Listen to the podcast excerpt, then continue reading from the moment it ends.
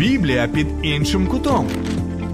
Програма сторінками Біблії з пастором Сергієм Наколом. Вітаю, друзі. І про наболіле життєве за вашими проханнями. Багато з вас звертались до мене і запитували, як нам сприймати слова Ісуса на Христі? Пам'ятаєте? Отче, прости їм, бо вони не розуміють, що роблять. Чому? Особливо в нас час нам потрібно зрозуміти, як нам сприймати слова Ісуса на Христі.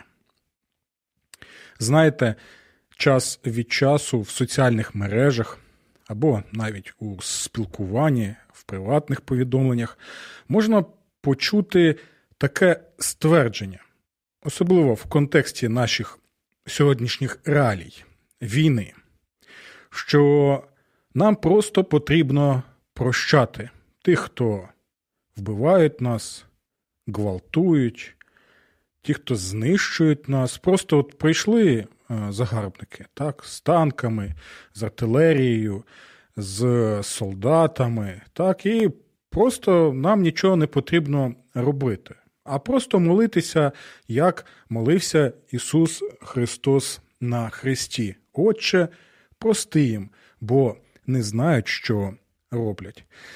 А Зі свого особистого досвіду і друзі, будь ласка, долучайтеся, ви можете написати, що думаєте, який у вас досвід у таких речах. Але я особисто чув такі речі е, від людей, і це цікаво, як на мене.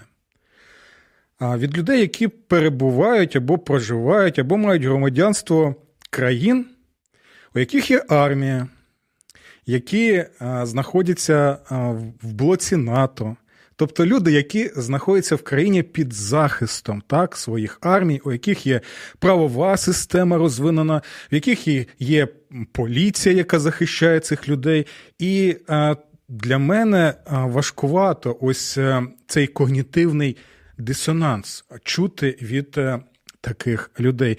Будь ласка, напишіть, що ви думаєте стосовно от таких порад, які надають зараз людям, які перебувають в країні, де йде, йде, йде е, війна. Ну і добре, і дійсно цитується текст біблійний, цитується слова самого Ісуса Христа. Чи він дійсно казав це на Христі? Так, дійсно, Євангелія від Луки нам про це пише, і сьогодні ми будемо приділяти увагу саме цьому тексту Біблії, щоб і зрозуміти, про що саме йде мова. Нагадую, що ви можете долучатися до нашого обговорення як зараз наживо під е, моїм відео на Фейсбуці, а також нагадую, що у мене є канал Сергій Накул з сторінками Біблії, і буду вам вдячний, якщо ви підпишетесь, поставите вподобайку, і також у вас буде можливість долучатися до наших цікавих обговорень, різноманітних і, на мій погляд, і наших глядачів і слухачів актуальних питань. Сьогодення. Ну що, якщо ви готові, то декілька секунд і розпочинаємо. Долучайся до Радіо М у соціальних мережах: YouTube канал, Facebook сторінка, TikTok. Радіо М, Телеграм, Інстаграм, Радіо М.Ю.А. а також наш сайт radio.m.ua. Радіо М завжди поруч. Біблія під іншим кутом. Програма сторінками Біблії з пастором Сергієм Наколом. Ну що, друзі, як нам розуміти ці слова Ісуса Христа на Христі? Це 23 розділ Євангелія від Луки. Знову прочитаю 34 вірш. Ісус сказав: Отче, прости їм, бо вони не знають, що роблять. Чи дійсно тут мова йде про безумовне прощення. Чи дійсно Ісус ось цими словами вчить про безумовне прощення, і що усі ті люди, які там зібралися, а ми пам'ятаємо, що там були і римські солдати, і представники духовенства, і представники влади, і просто натовп юрба, які знущалися над Ісусом, які глузували з нього. І чи дійсно ось вони разом ще з згаданими розбійниками, чи дійсно усі ці люди, коли з'явилися перед Богом своїм, чи дійсно вони можуть сказати, а вибачте, у нас є а, слова Ісуса Христа, що ти, е, Бог, нас простив чому? Бо Ісус тобі молився, щоб ти простив нас. Ми ж е, не розуміли, що робили. Тому а, ось така ситуація. Чи можемо ми таке побачити? Це дійсно важливо. Чому? Бо і в Євангелії від Луки, і в Євангелії від е, Матфія, наприклад, ми бачимо, що зазвичай Ісус вчить, що прощення, воно зазвичай не безумовно. Є конкретні умови. Це важливо. Чому?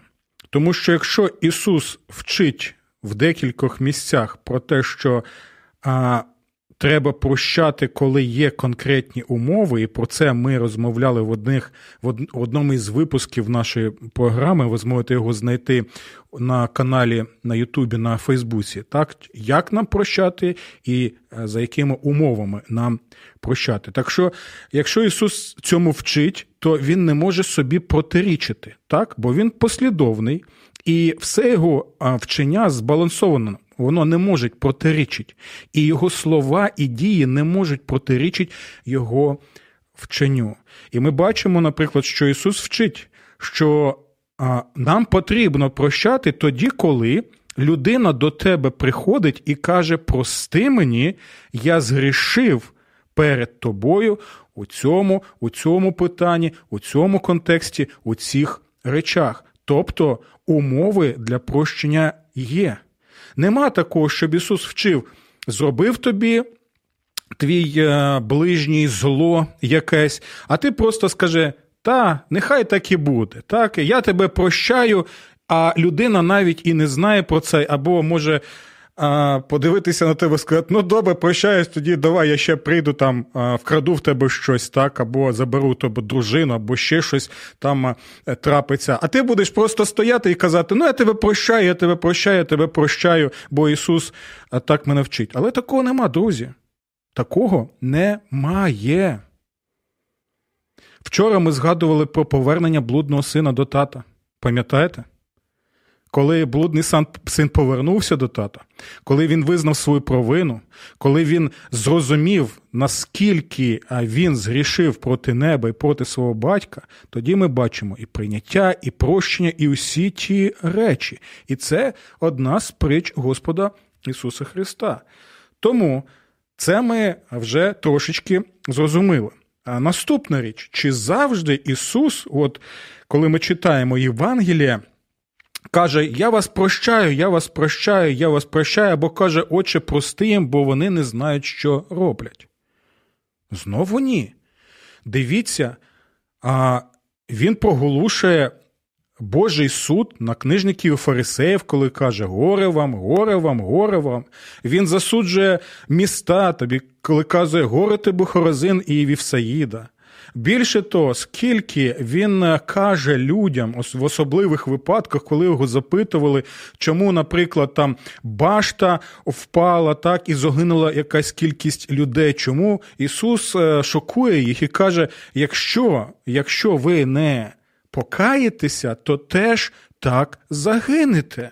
Чому в усіх цих випадках він попереджає, він проголошує суд? Чому, наприклад, ми можемо побачити ті події, які відбувалися перед е, зрадництвом Юди. Пам'ятаєте, що Ісус чомусь не сказав Юді, що прощаю тебе, ти не розумієш, що коїш. Так? І ми дійсно у випадку з Юдою можемо побачити, що після зради він зі свого боку, зі свого розуміння почав а, розкаюватися, якщо можна використовувати це слово за те, що він зробив, і вчинив самогубство. Але чомусь Ісус не казав Юді, зраднику, що прощаю тебе, нехай так все і буде. Чомусь він каже, і ці слова є в Євангелії горе цій людині, яка є сином загибелі від віку. Страшні і страшні слова. Так, усе це ми бачимо стосовно того, що Ісус не завжди, взагалі не завжди каже ці слова, а чомусь специфічно саме у цьому контексті. Тому давайте прочитаємо увесь цей текст. Бо саме в цьому тексті трапилася подія, яка і є ключем для нашого розуміння, як нам сприймати ці слова. 23 розділ Євангелія від Луки. Давайте прочитаємо з 33 віршу е, по 38 на початку. Готові? І коли прийшли на місце, яке зветься Череповище або Голгофа, тут розіп'яли його і злочинців одного праворуч, а другого ліворуч. Ісус говорив: Отче, прости їм, бо вони не знають, що роблять, а ті, які ділили його одяг, кидали жереб. А народ стояв і дивився. Насміхалися і начальники з ними, кажучи ха-ха, він інших спасав, тож нехай спасе і себе самого, якщо ж він Христос, Божий обранець.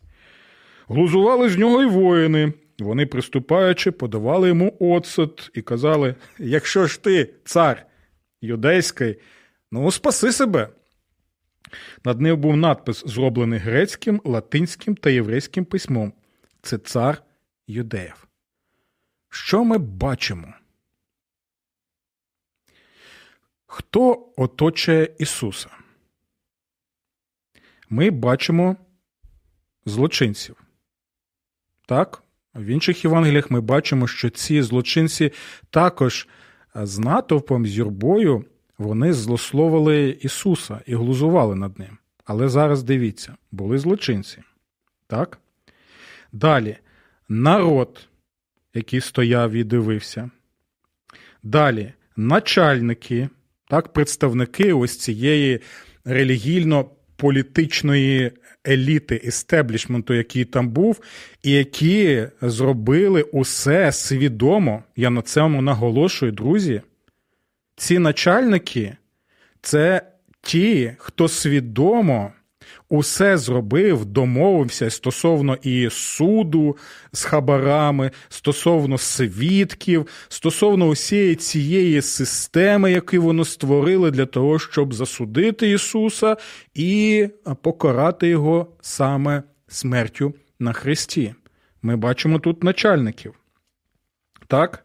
Далі ми бачимо тут і воїнів. Тобто згадуються чотири основні категорії людей. Ну і, звичайно, там ще були жінки, які голосили і оплакували Ісуса Христа. Про це йде мова у попередніх е, текстах цього 23 розділу. Тому добре, з жінками це буде вже п'ять.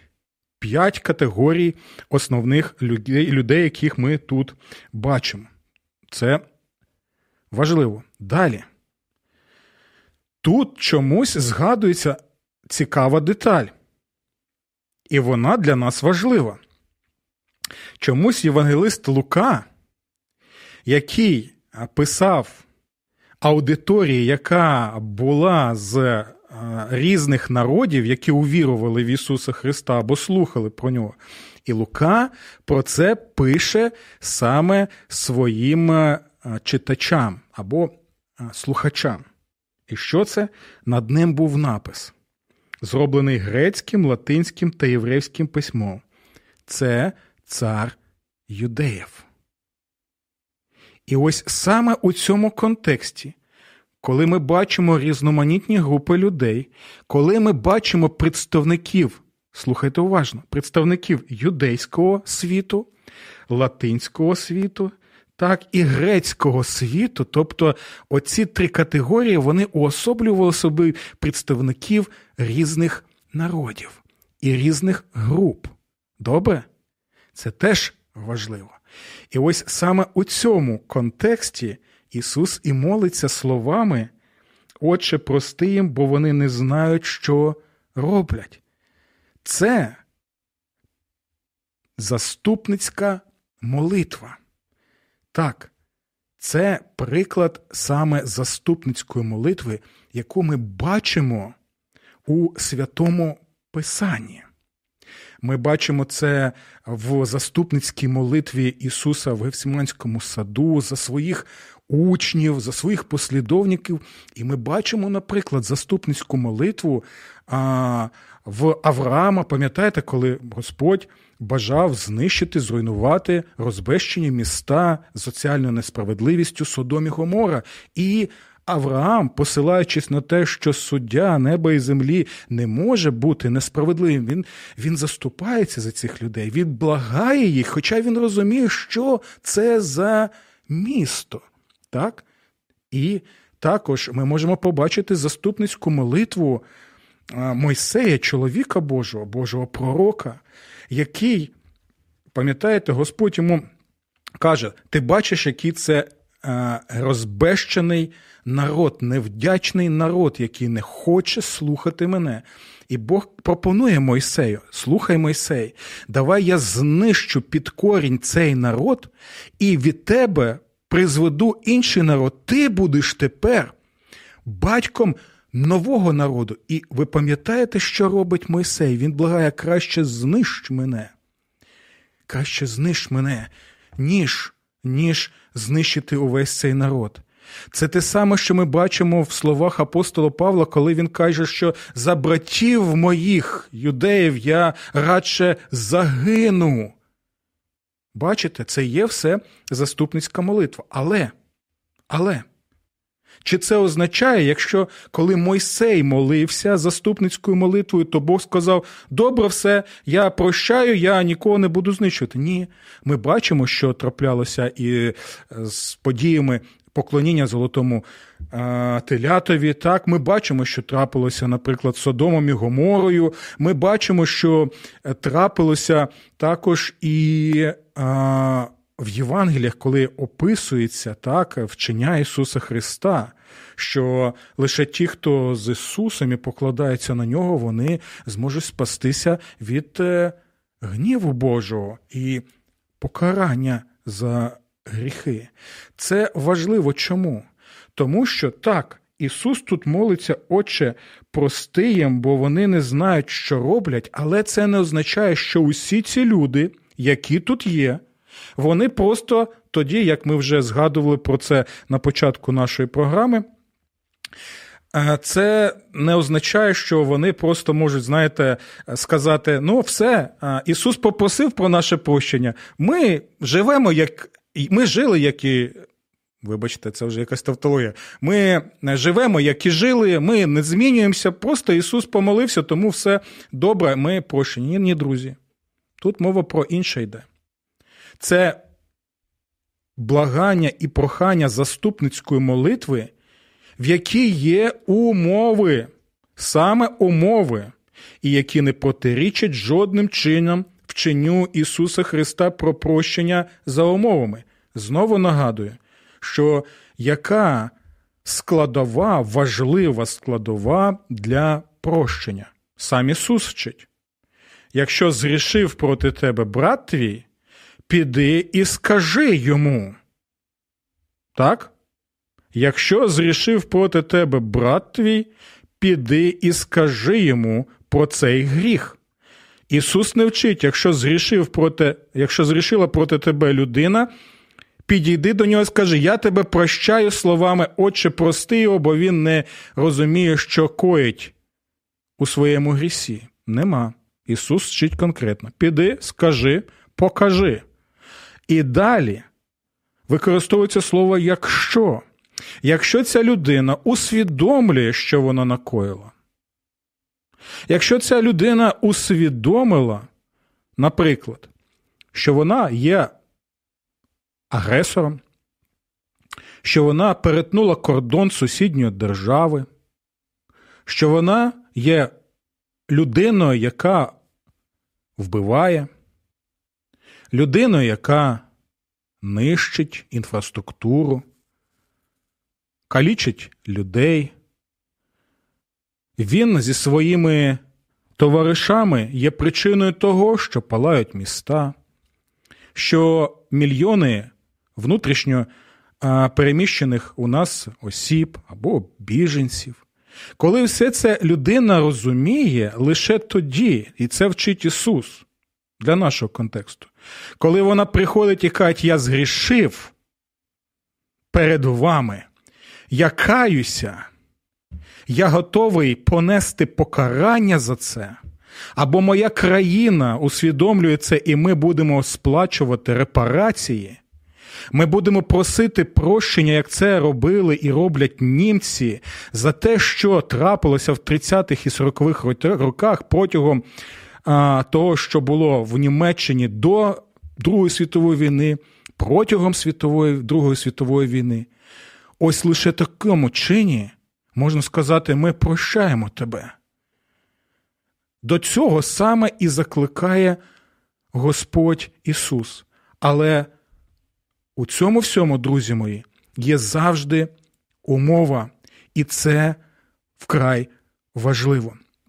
Бо якщо не так, то ось ці слова можна використовувати, вириваючи з контексту для того, щоб виправдати злоє насильство і невтручання взагалі в те, щоб захищати оточуючих тебе людей.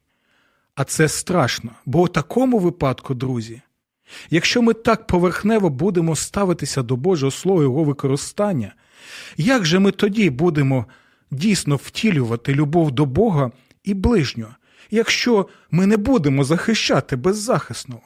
Якщо ми не будемо захищати і підтримувати нашу країну, якщо ми не будемо молитися за наших військових, підтримати їх фінансово, молитовно і все робити для того, щоб вони повернулися живими. Яке ж це буде християнство?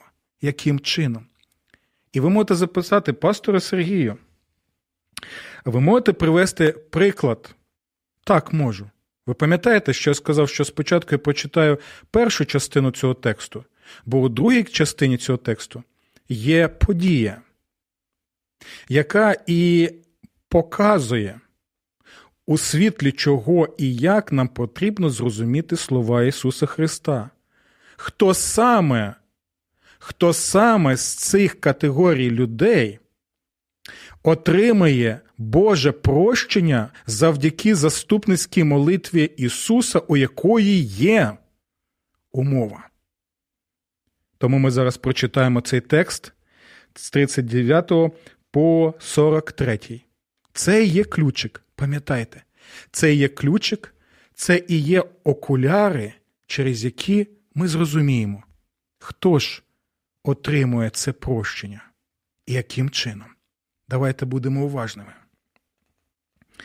Один з розп'ятих злочинців лихословив Ісуса, кажучи, хіба ти не Христос спаси себе і нас. Тобто він приєднався з юрбою. В іншому Євангелії від Матфія ми бачимо, що обидва. Обидва ці злочинці злословили Ісуса, обидва були частиною усіх цих перерахованих категорій людей. Далі. Слухайте. Ісус молився. Отче, прости їм, бо не розуміють, бо не розуміють, що роблять. А тут ми бачимо людину, яка починає розуміти, у неї розплющилися очі.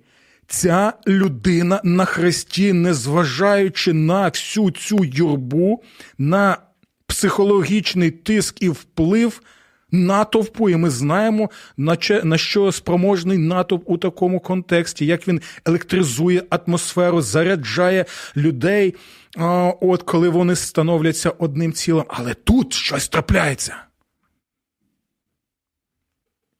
А другий обізвався і докоряючи йому сказав: Чи ти не боїшся Бога, коли й сам на таке засуджене? Чи не чуємо ми, що це дійсно відгуки того, що ми бачимо і в поверненні блудного сина, коли він не починає усвідомлювати, ось що я накоїв далі.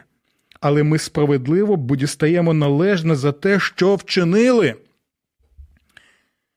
Людина починає усвідомлювати, розуміти, що вони вчинили. І далі. Він же нічого поганого не зробив. Це важливо. Знову нагадую цю молитву. Отче, прости їм, бо вони не розуміють, що роблять. Ця людина починає розуміти, що вона зробила, що вона заслуговує, що ми всі заслуговуємо. І ця людина далі з іншого боку каже: а він цього не заслуговує. Цим самим він показує гріховність людей і чистоту, праведність і святість Бога в Ісусі Христі. Це і є складові нашого розуміння. Як відгук і відповідь на заступницьку молитву Ісуса Христа. І далі слухайте, і додав спочатку визнання, розуміння, далі звернення. Далі дія. І додав Ісусе, згадай мене, коли прийдеш у царство Твоє. Іншими словами, прости мені, бо я не розумів, що робив протягом усього цього життя. Я не розумів, що якою разом з цією всією електризованою юрбою зараз на хресті. Але тепер я розумію, я не бачу їх, я бачу лише тебе на хресті. Я чув ті слова, які ти сказав. І я знаю, що Отець тебе послухає. Ось що означають ці слова. Згадай мене у своєму царстві. І слухайте уважно. І сказав йому Ісус: Запевняю тебе, сьогодні ти будеш зі мною в раю. Чому Ісус запевняє цю людину, яка усе своє життя коїла зло? не розуміла, яка приєдналася до юрби навіть на Христі, чому зараз Ісус запевняє цю людину, саме запевняє, дає гарантію, стовідсоткову гарантію, того, що нині сьогодні будеш саме зі мною в раю. Чому? Тому що саме за таких людей молився Ісус заступницькою молитвою Отцеві, щоб Отець простив таких людей, які усвідомили, зрозуміли і звернулися до Ісуса. Так, друзі, це і є саме умова. Ісус сказав лише цьому розбійнику.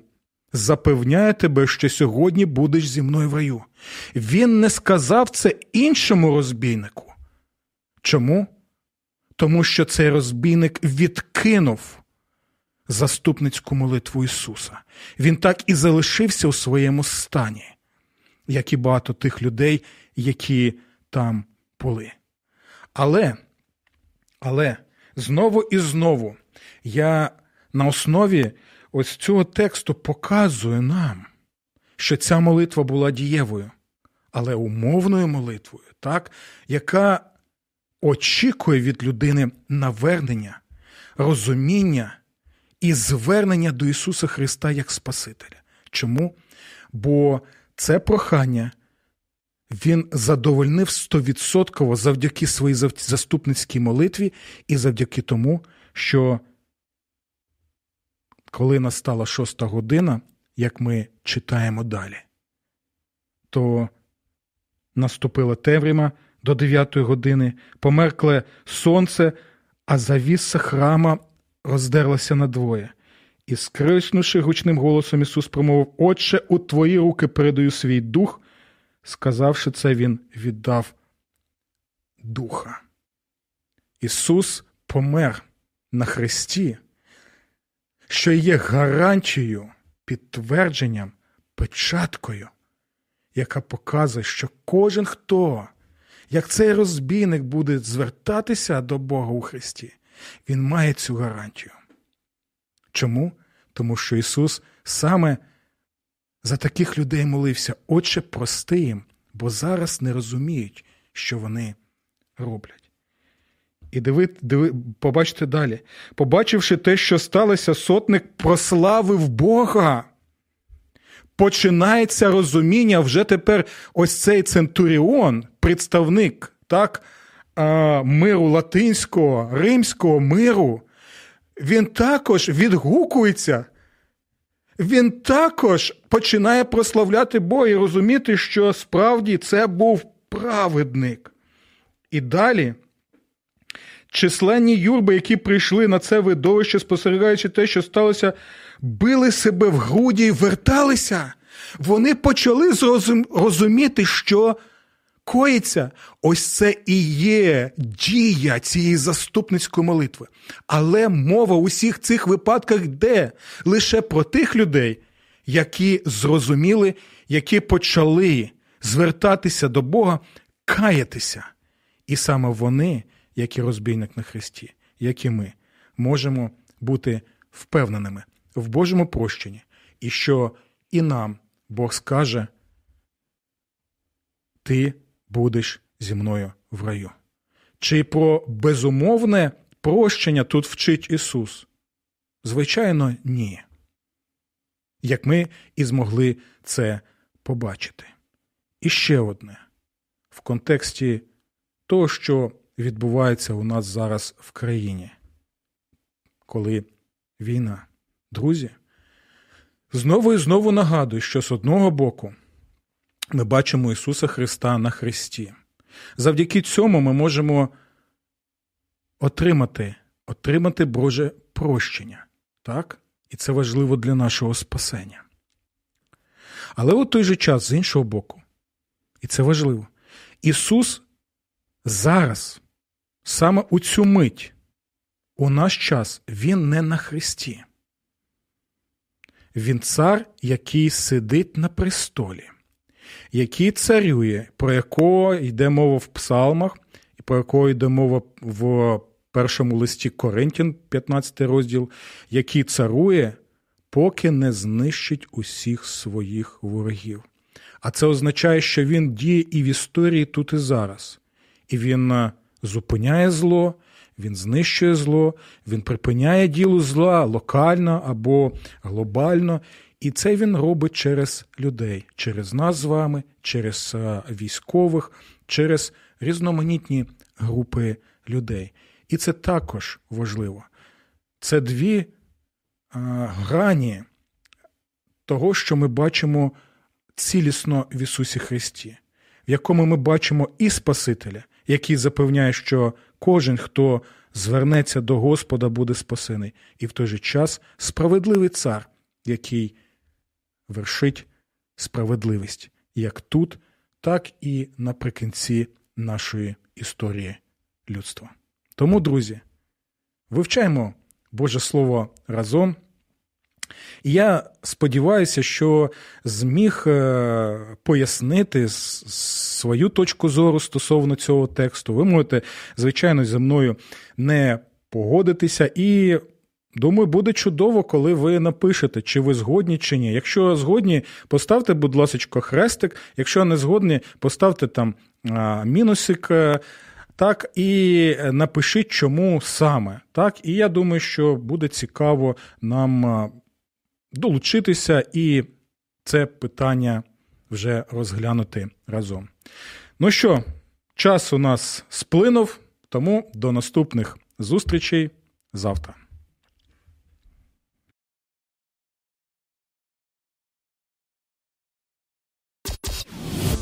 Сподобався ефір? Є запитання або заперечення? Пиши радіом.ua